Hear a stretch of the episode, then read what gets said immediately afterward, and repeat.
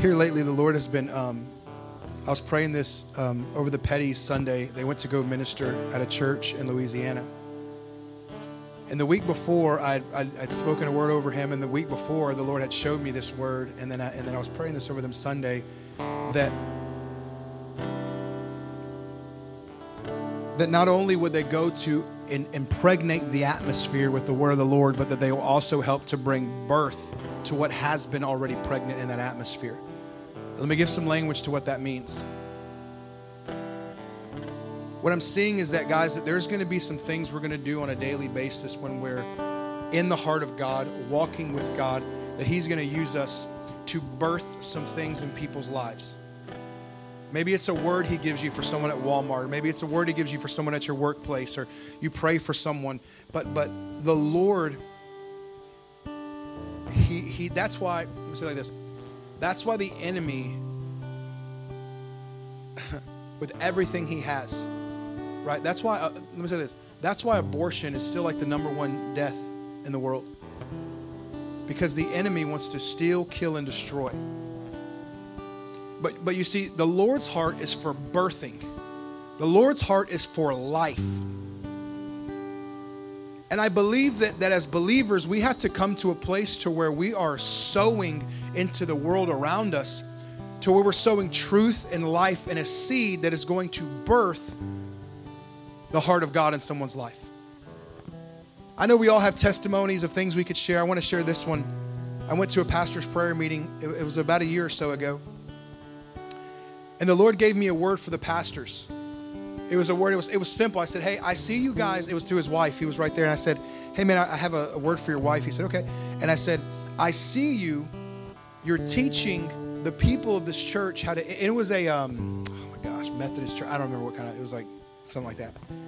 And so they were kind of new to prophecy. But I said, I hear the Lord saying that you're going to teach the men and women of this church how to pray like, not just like, oh Lord, we love you, but I mean like warfare, intercessory type prayer. And I said, Do you really do you know what that is? And the lady's like, I mean, not really. I, I pray.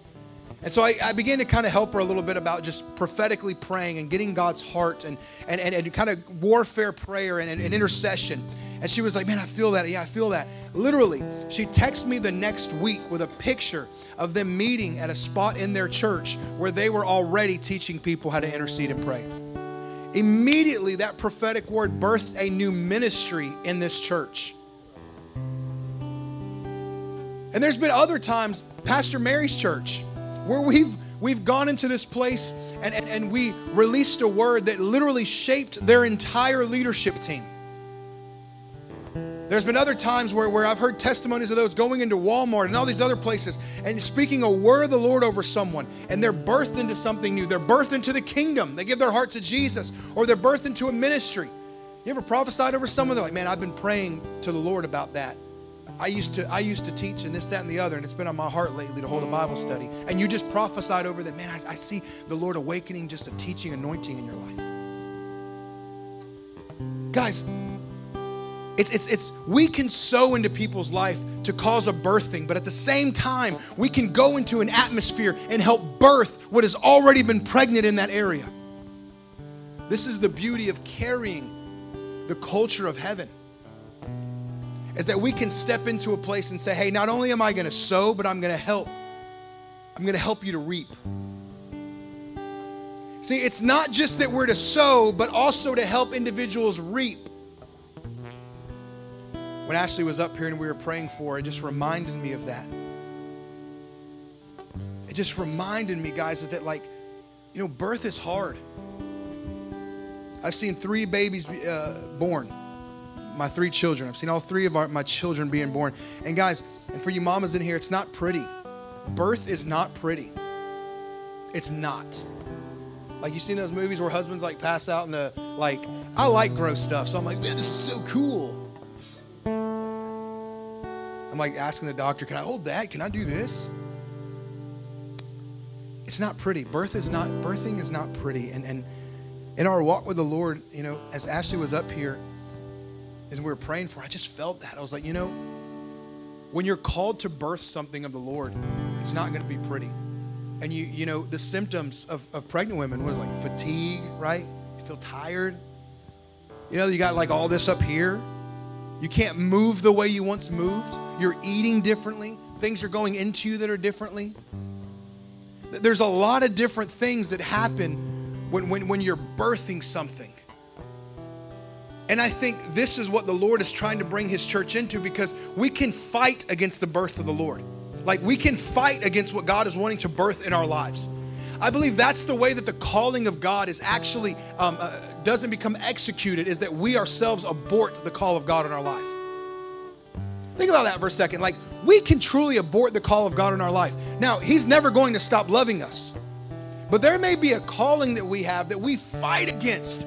Birthing, we don't want to do it, God. I don't want that. I'm not all about that. We begin to see that thing, that calling, that, that whatever that thing that, that God was wanting birth in our life is, it's, it's now aborted. I believe that there are things God has been wanting to do in our county, in our city, and in our region for thousands and thousands of years. In this area, He's been wanting to do for so long. And over time, there's been generation after generation after generation after generation that didn't want to pay the price to go after that. But I believe that this generation of the church, this generation of believers, that we're willing to pay a price to say, God, whatever it takes, we want to see your will birthed. What does that look like? Talk to the Lord. What does that look like in your life?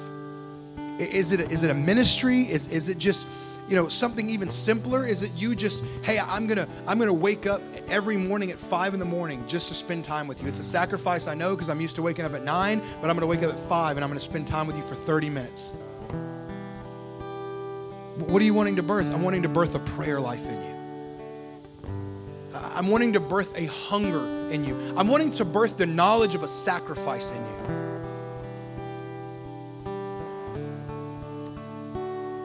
Not only are we called to sow, but we're also called to help people reap. And this is the beauty of it.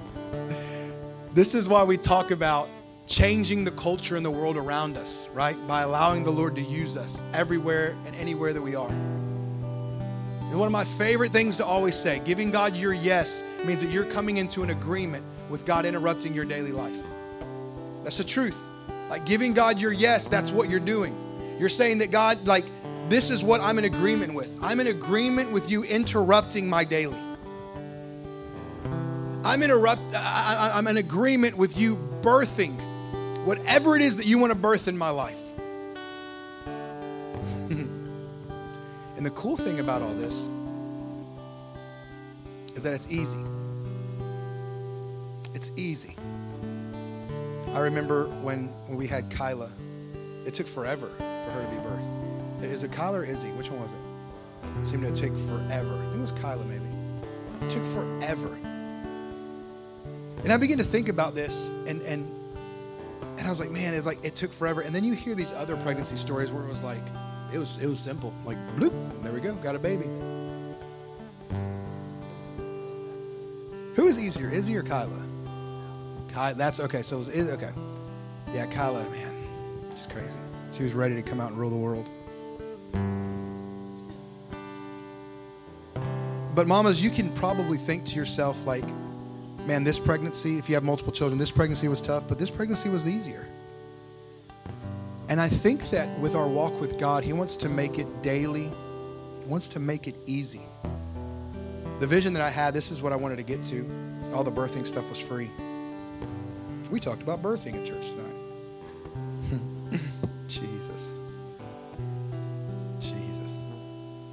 Know, one thing, uh, pick on Ashley again, we were praying for her. And one thing we prayed over her, you know, because, you know, babies get nutrients, you know, what you put in. And I was like, man, like, what we put in or what goes out or what we sow in, these are like nutrients to the things that we're birthing in the kingdom of God. These are the things that, you know, nutrients and things that that birthing or that that thing needs. So, Sunday, for example, when the Petties went to Louisiana, my heart and my prayer was that when they went to that place, that they would literally rock that church to where when they left that church, it's like, that's exactly what we needed. Anytime we go and we minister at a church, I'm always like, Lord, when we go in here, I don't even want to preach a good word. I just want everybody to be like, this is exactly what we needed to keep moving forward. To help them to birth something. Not just impregnate the atmosphere with the prophetic words of the Lord, which is great, but to be able to help them birth something. All right, so this this vision I had. We were in the back and uh, we were singing that song brick by brick. Well, no, it was on, it was playing on the uh, on the computer. And over and over again, I kept singing those lines. You made a way for me to enter the holy place. I am yours and you are mine. You made a way for me. You made a way for me. And I just kept thinking, man, you made a way for me. Like, you made a way for me. Like, like, I think about the, you know, where I was we can all think about where we've come from and this is the beauty of the goodness of god is that while we were yet enemies and sinners while we were yet against god he was always making a way what does the bible say while we were yet sinners while we were yet sinners what is it christ died think about it like this while you were yet rebellious and against god he was thinking of a master plan to get closer to you that's how good god is he wasn't thinking, he already had it set in stone. Let's get our theology right. My bad. He wasn't like, hmm, he already had it. Before the beginning of time, he already had a plan to get close to his sons and daughters like never before. But think about how good that is. That should relieve the pressures of you on a daily basis of thinking you have to perform for the Father. That should alleviate your daily to where you think you have to, to work to get in God's good graces. Is that while you were yet a sinner, rebellious, running from God, backbiting, while you were yet in that mindset, operating like that, He said, You know what? I can't wait to tear that veil to be close to them. So while you were running from God, He was right behind you. We were talking about that a moment ago, right? How amazing that God that you're free from addictions and all that. I still remember that first time you were up here, man. And to see you from where you are here to now, the growth. You're praying over us, you're prophesying over us, you're encouraging us. But you remember those addictions, and even in those addictions, God still made a way for you to be close to Him. So, in this vision, as I was singing that, you made a way for me because He made a way. I saw a vision of Jesus opening that door right there, that hallway door. And this is what he said. He said, You never have to break a sweat to enter my presence. You never have to strive to be in relationship with me. And then he said, I want you to walk in a torn veil relationship. And I was like, man, it's so beautiful because, yeah, I'm seeing Jesus, but even more than that, he's giving me instruction on how to live. He's giving me instruction on how to live. And so, you know, you hear, and in prophetic circles, you hear a lot of times people say, we're praying for strategy. Anybody else ever heard that? If you run in the prophetic circles, we're praying for strategy. The strategy of God. I love that. I'm all about the strategy. God, what do you want to do? How do you want to do it? I love that. But there's no greater strategy than understanding that God has made a way for you to easily, easily access the throne room of God. There's nothing else that we need as believers than the ease of being able to walk into the presence of God with boldness and with courage, understanding the grace of God is there, the mercies are new every morning, and that the compassion of God is with us. This is what I'm going to close with. Like I said, I don't want to be long here. It's Philippians chapter 2, verse 13. I'm going to first read it in the Amplified Version. It says, For it is not your strength, but it's God who is effectively at work in you, both to will and to work, to strengthen, energize, and create in you the longing and the ability to fulfill your purpose. For it is God's strength, not yours, that is effectively working in you, giving you the ability to fulfill his purpose. The New Living Translation says, For God is working in you, giving you the desire and the power to do what pleases Him. And this is the ease of it all. My sister sent me this picture long ago, or the other day from long ago, and I was opening up the PlayStation 1. And it was a picture of me standing right in front of it. I had on some orange shirt, shorts, and I think I had on like a UT shirt. And suddenly, I was just flooded with memories. Like, man, I remember whenever I opened that because I had peeked. I already knew I was getting it. Well, I didn't peek at the PlayStation. I, I had an extra controller, so I was like, oh, "We're getting a PlayStation." So I just, I just knew. and so I remember opening it. I remember all, I remember all this stuff, and it's like, man, how amazing! Like, we didn't have a ton of money when I was a kid, but my parents always blessed us with gifts. It was, it was beautiful. We got like, you know, one big gift. Know how that is? You, know, you get one. Everybody gets one big gift. That's how we were. But I was like, man, looking at that picture, I was like, that was a free gift given by my parents to me for nothing that I did. I didn't I didn't work for it. I didn't do chores for it. Like that was a free gift. And this is the beauty of the Lord is that he longs to give you a gift not of anything you could ever do. He's not in heaven with a checklist saying, "All right, Jesse, you did this, you did this right, and you did this. Okay, here you go. Now you can step into my presence because you've done everything right." This is not the will of the Lord. For God is working in you, giving you the desire and the power to do what pleases Him. That word is translated literally to satisfaction. This is what we talked about. It translates to the word satisfaction, which means that you fulfill God's expectations. The word satisfaction breaks down in the original term to mean satisfaction. And that's what we're going to end on is understanding that he is working in you, giving you the desire and the power to do what pleases him because he is satisfied with you. How amazing is that? He is giving you the desire and the power. He's giving it to you. How much of an injustice is it as, as the body of Christ to look at something God is giving us and say, I don't want that? How much of an injustice it is for us to walk around saying that I can't please God, I can't do anything right, I keep failing, I keep screwing up, God doesn't love me, God doesn't want me. Man, that's just, that's so much wrong thinking, it's not even right. You know what I mean? Like, and a lot of times we can have these thoughts because of our parents. I know Karen's testimony, she talks about her mom and how her mom abandoned her when they were kids. And she you know she talked about how growing up and, and it's like you look at these things and and and to see where she's at now relying on the father. She could have every intention to be mad at the world because her mom left her as a young girl. She could have you know but instead it's like no i know that god has given me the power to do what pleases him i know that he is thrilled with me and in that knowledge and understanding you begin to walk in the calling of the lord so I just want to encourage you guys with that. I want to encourage you guys because it was in the flow of what we were talking about the ease. Oh, look at the pretty colors. Glory. Huh? yes, Jesus. We get. Yep. He's saying, "See the promises of God." Right. Um, I just wanted to equip you guys with that and encourage you with that.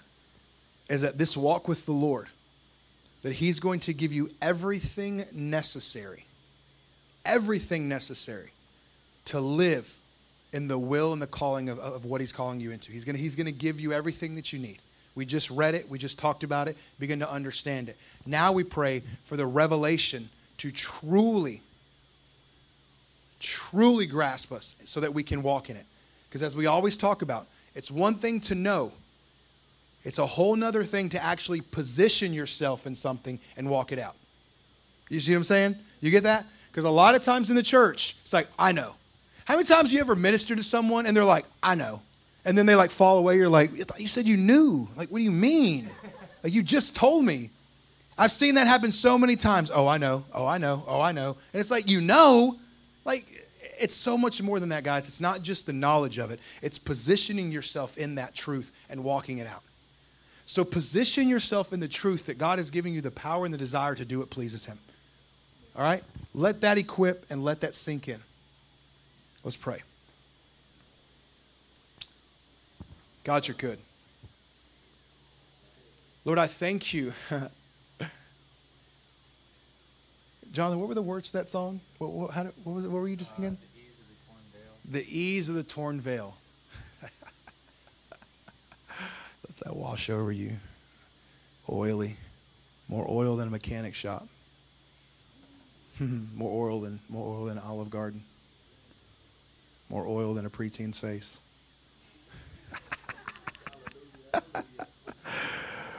the ease of the torn veil. God, I pray that we be a people that walk in the ease of the torn veil. Relationship over religious organization. God, we, we, we pray that we be a people that daily are walking in the ease and the revelation of knowing that you, that you're giving us the power and the desires to do what please you, God. And that on a daily basis that you look at us, Father. And we're not just the apple of your eye, but we fulfill your expectation. Lord, give us the understanding of revelation, God, to where we know that the bride is done, adorned in the whitest of whites and in the best jewels. God, so I prophesy over this body of believers that we will not be satisfied. We will not be satisfied with going through our day not fulfilling the calling that you've given us. But God, instead, we would be longing to birth the kingdom of God and to help birth in other people's lives what it is that you're calling them into. So, Lord, I just anoint every individual in this place with the ease of the torn veil. And God, if there's ever a moment where we feel like we have to work and we have to strive and we have to do a bunch of stuff to get into your presence, God, may we repent and remember the ease of the torn veil.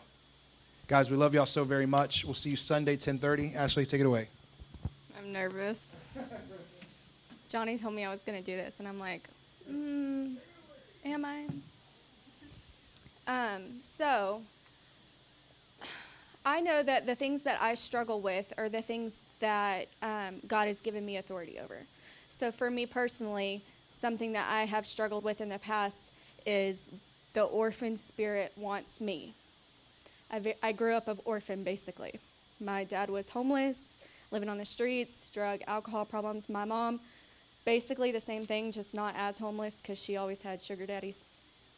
But um, something you said, and it kind of struck me. Like, my mother didn't want to pay the price of being a mother.